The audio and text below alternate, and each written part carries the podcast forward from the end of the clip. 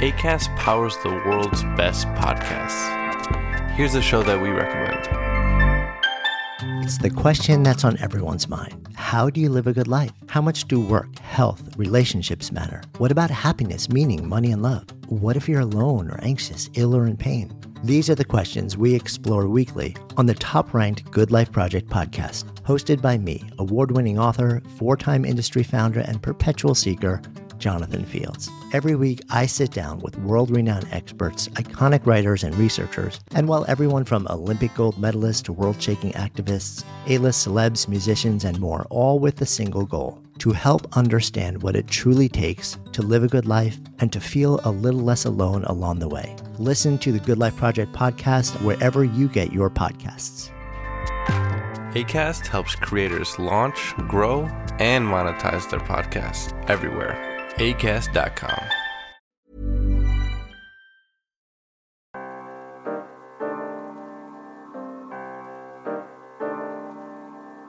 Hello, FP Playlist listeners. This is Ravi Agrawal, editor in chief of Foreign Policy. For this week's playlist episode, we're featuring one of the latest interviews from FP Live, our magazine's forum for live journalism, where we discuss world affairs with the greatest experts and policymakers. Take a listen.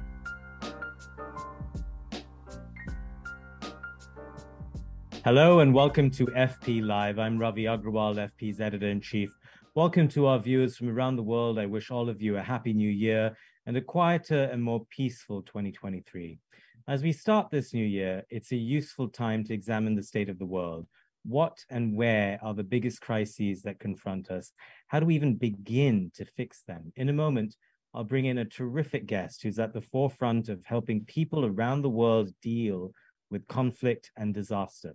And we launched these discussions at FP Live just about a year ago. If you're not a subscriber, remember that subscribing means you can watch all of these discussions on demand and send in questions that I'll pose on your behalf. We have a special 40% discount going right now. So it's a great time to become part of the FP community. For those of you who have already subscribed, thank you. Your support makes our work possible. So, on to today's discussion. You'll see on our site a list of FP's 10 conflicts to watch in 2023. It runs through the war in Ukraine, of course, but also other important flashpoints to keep an eye on Armenia and Azerbaijan, Iran, Yemen, Ethiopia, and much more. But outside of FP, I'd also like to direct you to a different report, this one by the International Rescue Committee, which lists out 20 countries that are at the greatest risk of new or worsening humanitarian emergencies this year. The list includes Somalia, Ethiopia, Afghanistan, the DRC, Yemen, Syria, South Sudan, Burkina Faso, Haiti, and of course, Ukraine. When you explain, when you expand this list to 20, those 20 countries account for just 13% of the world's population, but 90% of the people on earth in humanitarian need. 81% of the people forcibly displaced, 89% of conflict related civilian deaths, and 80% of people who are acutely food insecure. That report is up on www.rescue.org. The question we should grapple with then is what can we do to mitigate the crises in these countries? How do we direct aid to them? How do we make sure that broader global problems like climate change or the food crisis created by the war in Ukraine don't exacerbate those other conflicts? My guest today does incredible work in these very areas. David Miliband is president and CEO of the International Rescue Committee, whose report I just cited. David is also a former foreign secretary of the United Kingdom. Welcome back to FP Live, David. Thank you, Ravi. Very good to hear with hear you, and very good to be with you. Cheers, you too. Happy New Year as well. So I want to start. Happy New Year to you. Yeah, I want to start with Ukraine and then broaden out to the rest of the world. Um, the UN says we're looking at the fastest and largest displacement crisis in decades. Um, give us a sense of the numbers and the scale of what you see on the ground. Well, Ukraine is striking uh, for the scale of displacement. We know that at, the high point, probably in the middle of last year, about 7 million refugees had crossed the border from Ukraine into Europe. We think probably two or three million have gone back. Uh, we also know that within Ukraine itself, uh, at various points over the last year, six, seven, eight million people have been internally displaced, much harder to get those numbers. And obviously, the fact that the Russian invasion is now taking of civilian infrastructure, civilian housing, but also uh, power uh, supplies and power support, infrastructural support, obviously means that civilians are bearing an enormous share of the brunt of this uh, campaign, of this invasion, and of this war. Uh, the uh, other thing that I think is worth saying is that Ukrainians have had the benefit of, that, in some ways, is really exceptional uh, if you look at the people in humanitarian need around the world. The first is that the humanitarian appeals for funding of those inside Ukraine has been high rather than underfunded. It's very striking in comparison to other humanitarian needs. Uh, and in some cases, funding has been directed away from parts of Africa, parts of Asia, uh, towards Ukraine. And we can come back to that. And the second thing is that Ukrainians who fled the country have fled to Europe in the main. And the European response has been unusually supportive. Uh, the immediate guarantee on the weekend after February the 24th last year that every Ukrainian would have three years residency rights in Europe, three years rights to work, three years rights for their kids to go to school, uh, three years rights to welfare benefits. That's very unusual. And our argument at the International Rescue Committee is take the lessons of Ukraine and the lessons about mitigating crisis, not separate from the diplomatic and, and military effort, uh, and learn the lessons elsewhere because the kind of response, both for those in need inside Ukraine and those who are refugees, has, has set a new benchmark that should no, shouldn't remain the exception. But almost by definition, David, if that much unusual uh, sort of attention is being paid to the war in Ukraine, then doesn't that sort of crowd out attention for other crises? In other words, we simply can't give adequate attention to everything at once, right?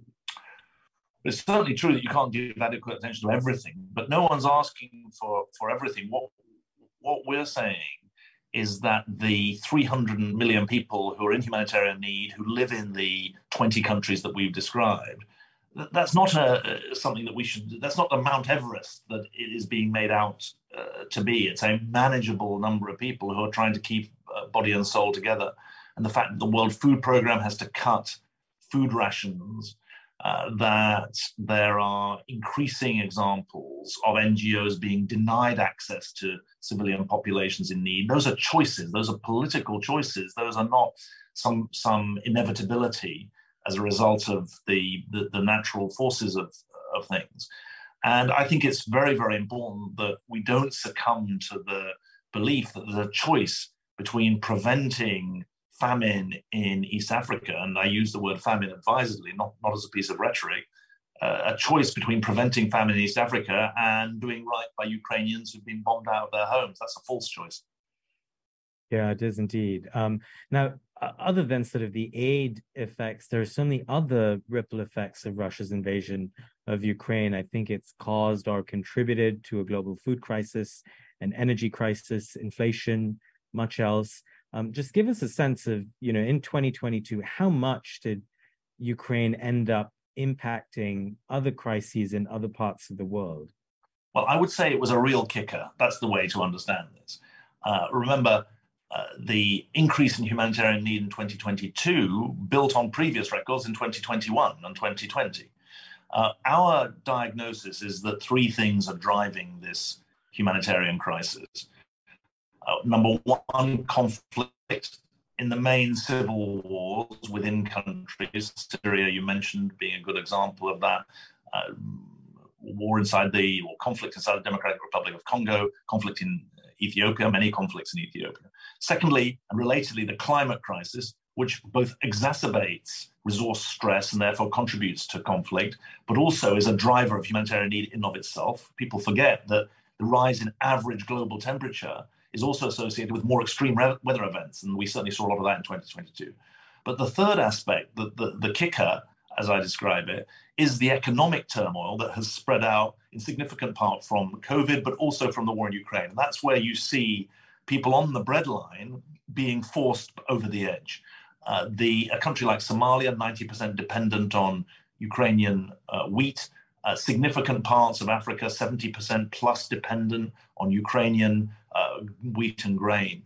Uh, that increase in food prices that we've seen is very striking. Just to give you some a, a, a, statistic from the report that you helpfully quoted that we published that we've just published, there's been a 40% increase in food prices in the countries that we basic food prices in the countries that we highlight, the 20 countries, compared to something between 10 and 20% in the Western world. So you can see that there's double trouble for people who are already in trouble.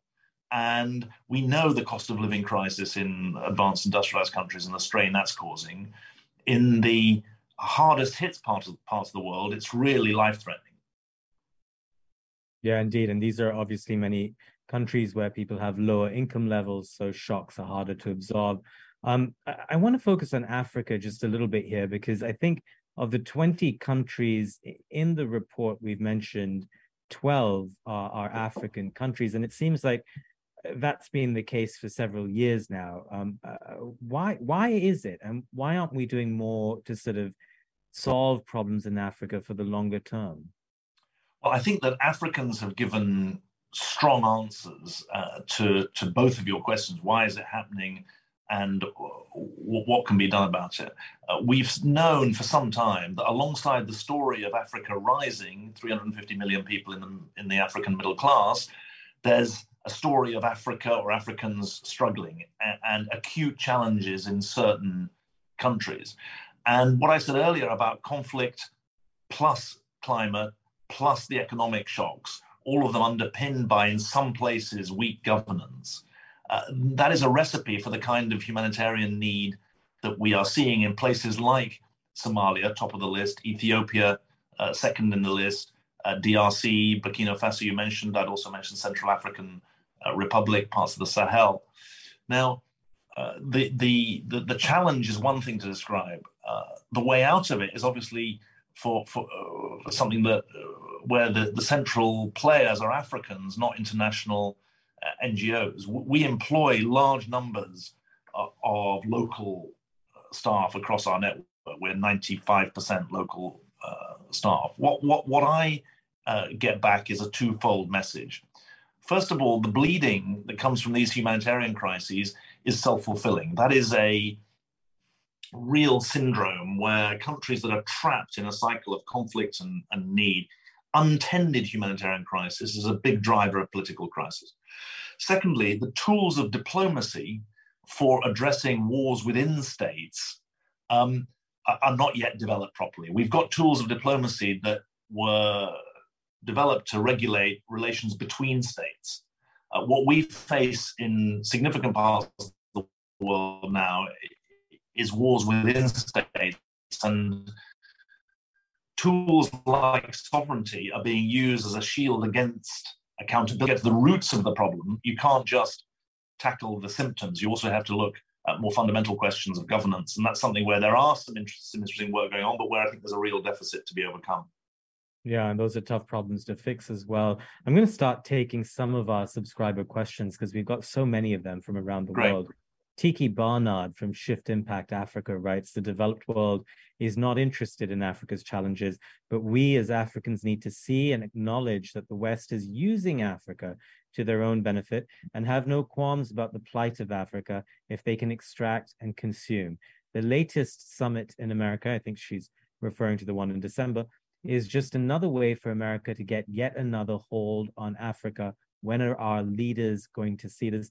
David, I imagine you you hear things like this quite often. What's your sense of, you know, uh, how, how to get around this notion of of the West trying to only think about Africa when it needs to extract resources, but not really to care about its sort of long term health? Well, I think there is a lot of anger, and you can see that, for example, when there are calls on African countries to support resolutions condemning the war in Ukraine, um, the invasion of Ukraine. Uh, a lot of African leaders said, "Well, we don't we don't support the invasion, but we're not willing to condemn it because we see it as part of a wider syndrome." Now, I'm not here to answer for the American government. That the, the question, in a way, needs to go uh, to them. Our commitment as the International Rescue Committee comes from our humanitarian mission, and that's driven by our staff across Africa. Uh, and what they say is yes, there need to be African solutions to African problems. They also say they want to benefit from the global expertise that comes from working on very difficult issues of uh, health education, uh, food insecurity, violence world that they want to deploy. And it's very much our um, mantra uh, that instead that we have to reject the language of quote unquote capacity building that has been a big part of the development humanitarian system for a long time. We, we talk about the marriage of the expertise of local people with the expertise that comes from global comparative and historic experience. Uh, the International Rescue Committee is now the largest uh, impact evaluation agency in the humanitarian sector, as well as a large operating agency. We, we, do about 30% of the impact evaluations around the world. Some of them are in Africa. For example, we've just done a big study of 27,000 kids, how to treat malnutrition much, much better in Mali. We've shown how you can have dramatically better results with a different system. But other evidence comes from elsewhere in the world. And I think it's very, very important that we combine this, that we have this idea that there's global expertise, but there's also local expertise, and real progress comes from marrying the two. Yeah, indeed. I mean, you know, if you had to advise sort of African leaders or leaders in other countries um, that are mentioned in this report, it strikes me, given that you mentioned um, Russia's war in Ukraine and how some countries around the world uh, didn't take up the call to sort of join US led sanctions. Um, if we're entering a new Cold War of sorts um, between the US and China, um, is that a moment for some of these countries that we're talking about to try and leverage as much as they can get from both sides? Uh, how should they be approaching geopolitically uh, the world we're in? Well, there's a lot packed into that question, and I, I want to say at the outset, I, I wouldn't. Uh, I have more humility than to suggest that I should be advising African leaders. So I'm very much. My answer is very much not framed in that in that context. Uh, I think that my own perspective, and this, as you said before, I was in government. Um, I was foreign minister. But what I've seen in my work at the International Rescue Committee makes me think that the way to understand uh, and to frame the challenge, and I've argued this in, in print uh, as well as uh, um, in person, is to think about uh, the 2020s as a great debate between impunity and accountability. It's not democracy versus autocracy. That's really a national question. But at the international level, the, the choice we face is between impunity or the rule of law, maybe a better way of putting it.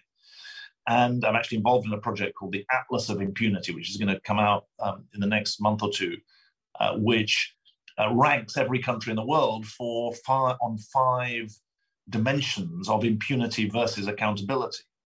And I think it's uh, that's the right framing. Now, what we say in our report about how you contribute to turning around this rising tide of humanitarian need is three is three things.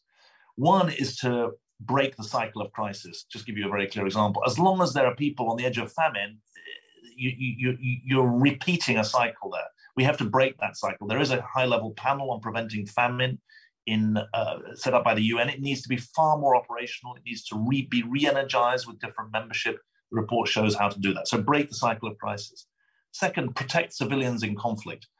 The fact that civilians are more likely to die in conflict than soldiers is something I don't think people have taken on board. That's because civilians are increasingly seen not as collateral damage, but as the central feature of warfare today. The terror of civilians is a central feature of military strategy. That's totally contrary to international law, and it's a driver of humanitarian um, need.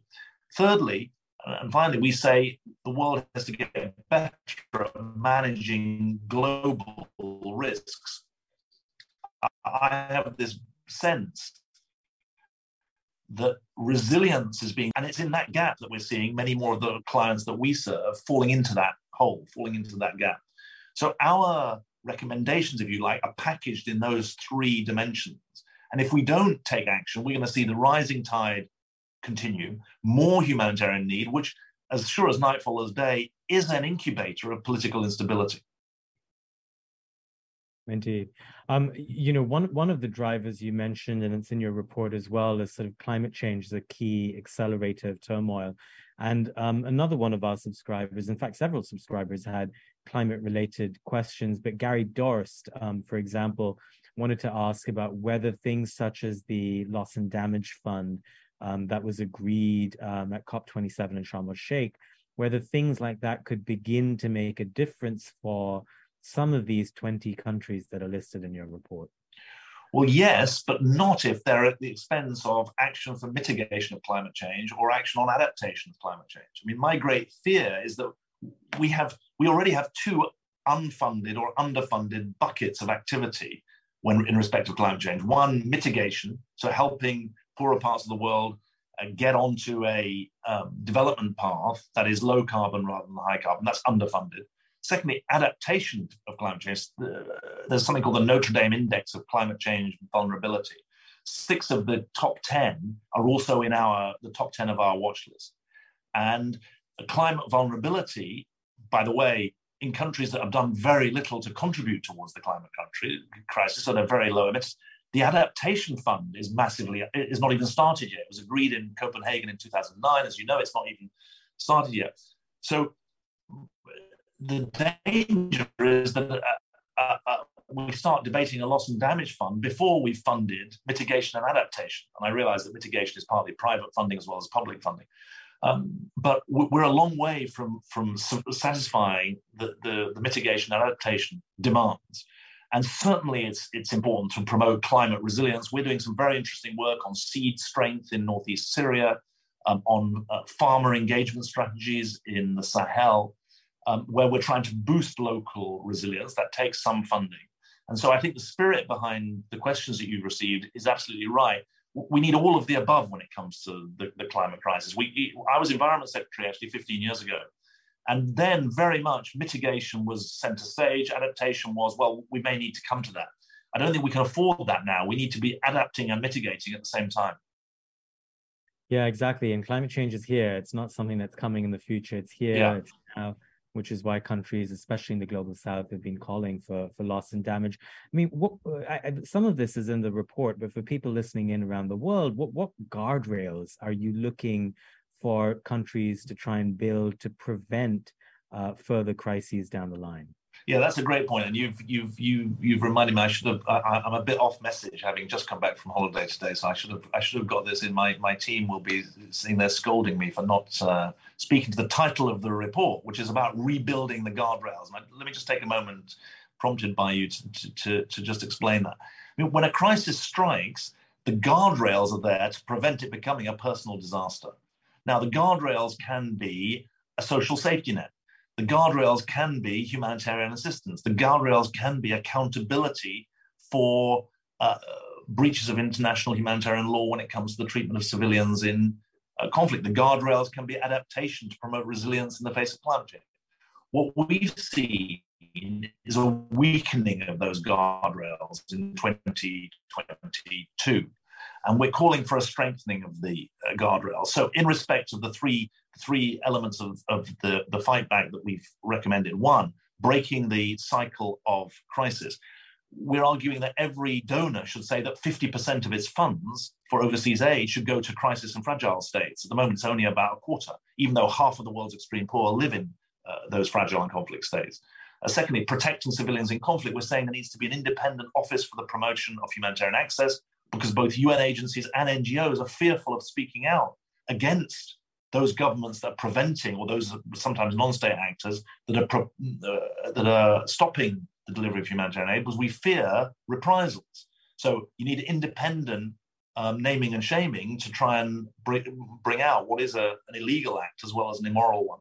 And when it comes to managing global risks, we're saying don't forget pandemics. The fact that we didn't handle the COVID pandemic right shouldn't uh, lead us to, to believe that we're not going to be facing another pandemic soon. We're, we're saying there needs to be a global uh, leader level uh, body that is holding accountable different national strategies for preventing as well as responding uh, to, to developments in the current pandemic or, or, or the threat of new pandemics.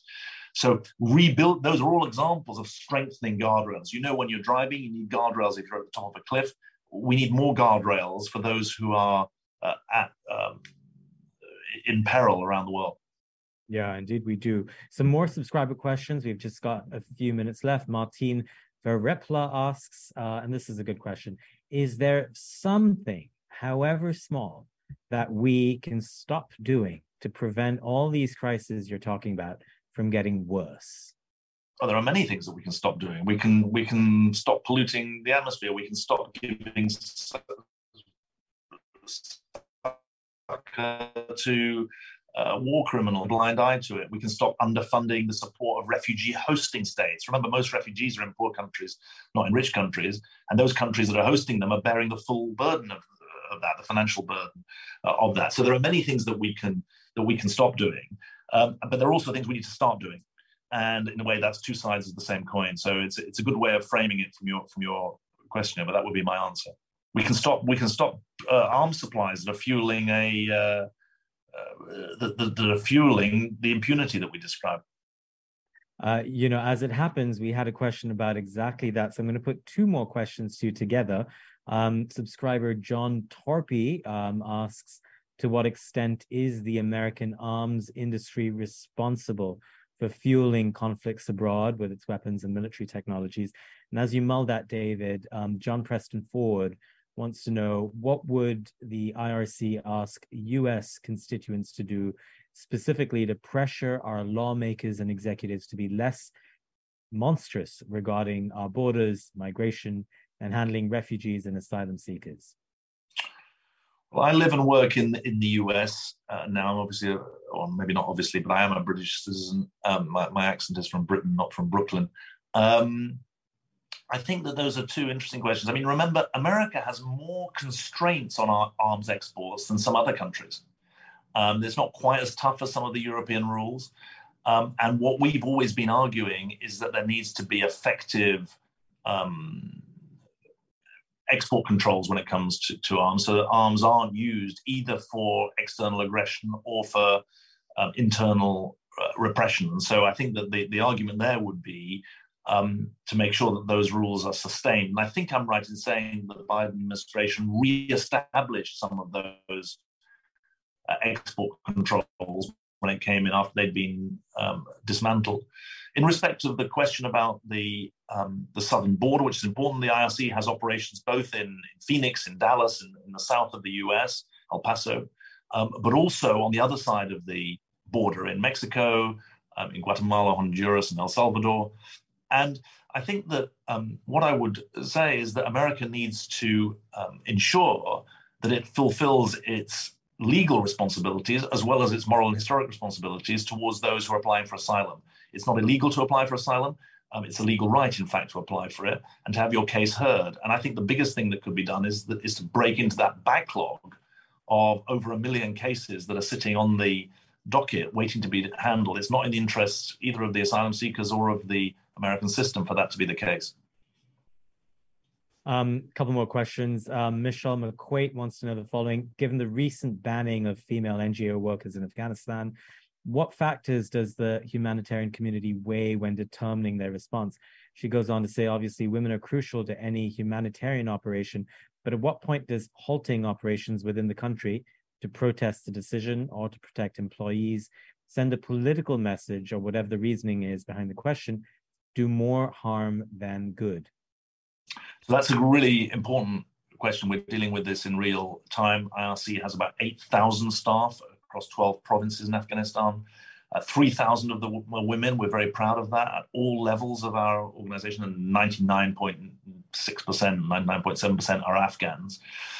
Um, we've uh, taken the decision that we have to suspend operations because our women staff are so integral to that work and to reaching female clients. Because, of course, it's another aspect of the, the governing authorities' edicts in uh, Afghanistan that only women can serve other women.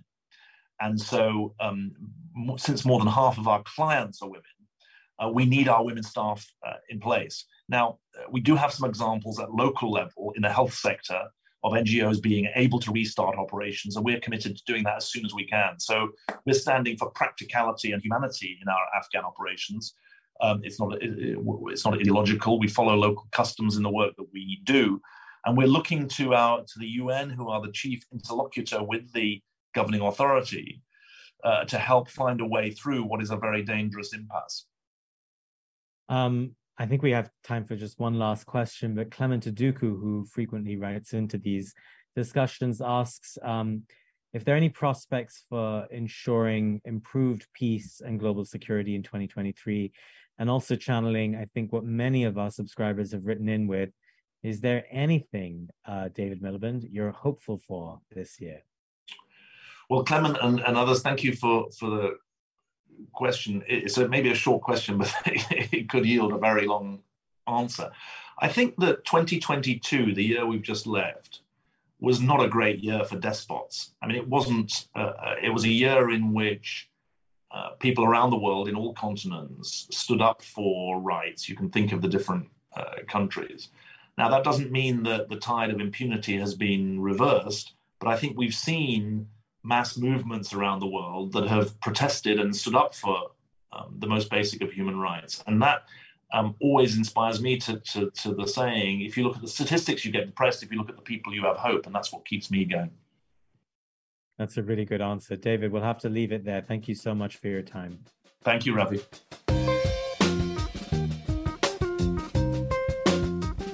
You've been listening to FP Live, Foreign Policy's platform for live journalism. If you're interested in learning more or want to watch the next FP Live, check out our website at foreignpolicy.com/live. Thanks for listening to Foreign Policy Playlist. Our production team includes Tal Alroy, Laura Rosbrow Tellem, Rosie Julin, and Yurei Wu. I'm Ravi Agrawal. Thanks for listening.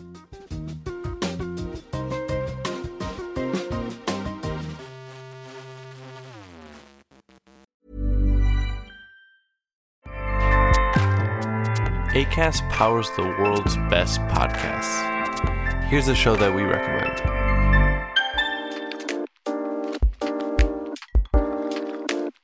When we feel better, we do better. That simple message is what Feel Better with Tara Stiles is all about.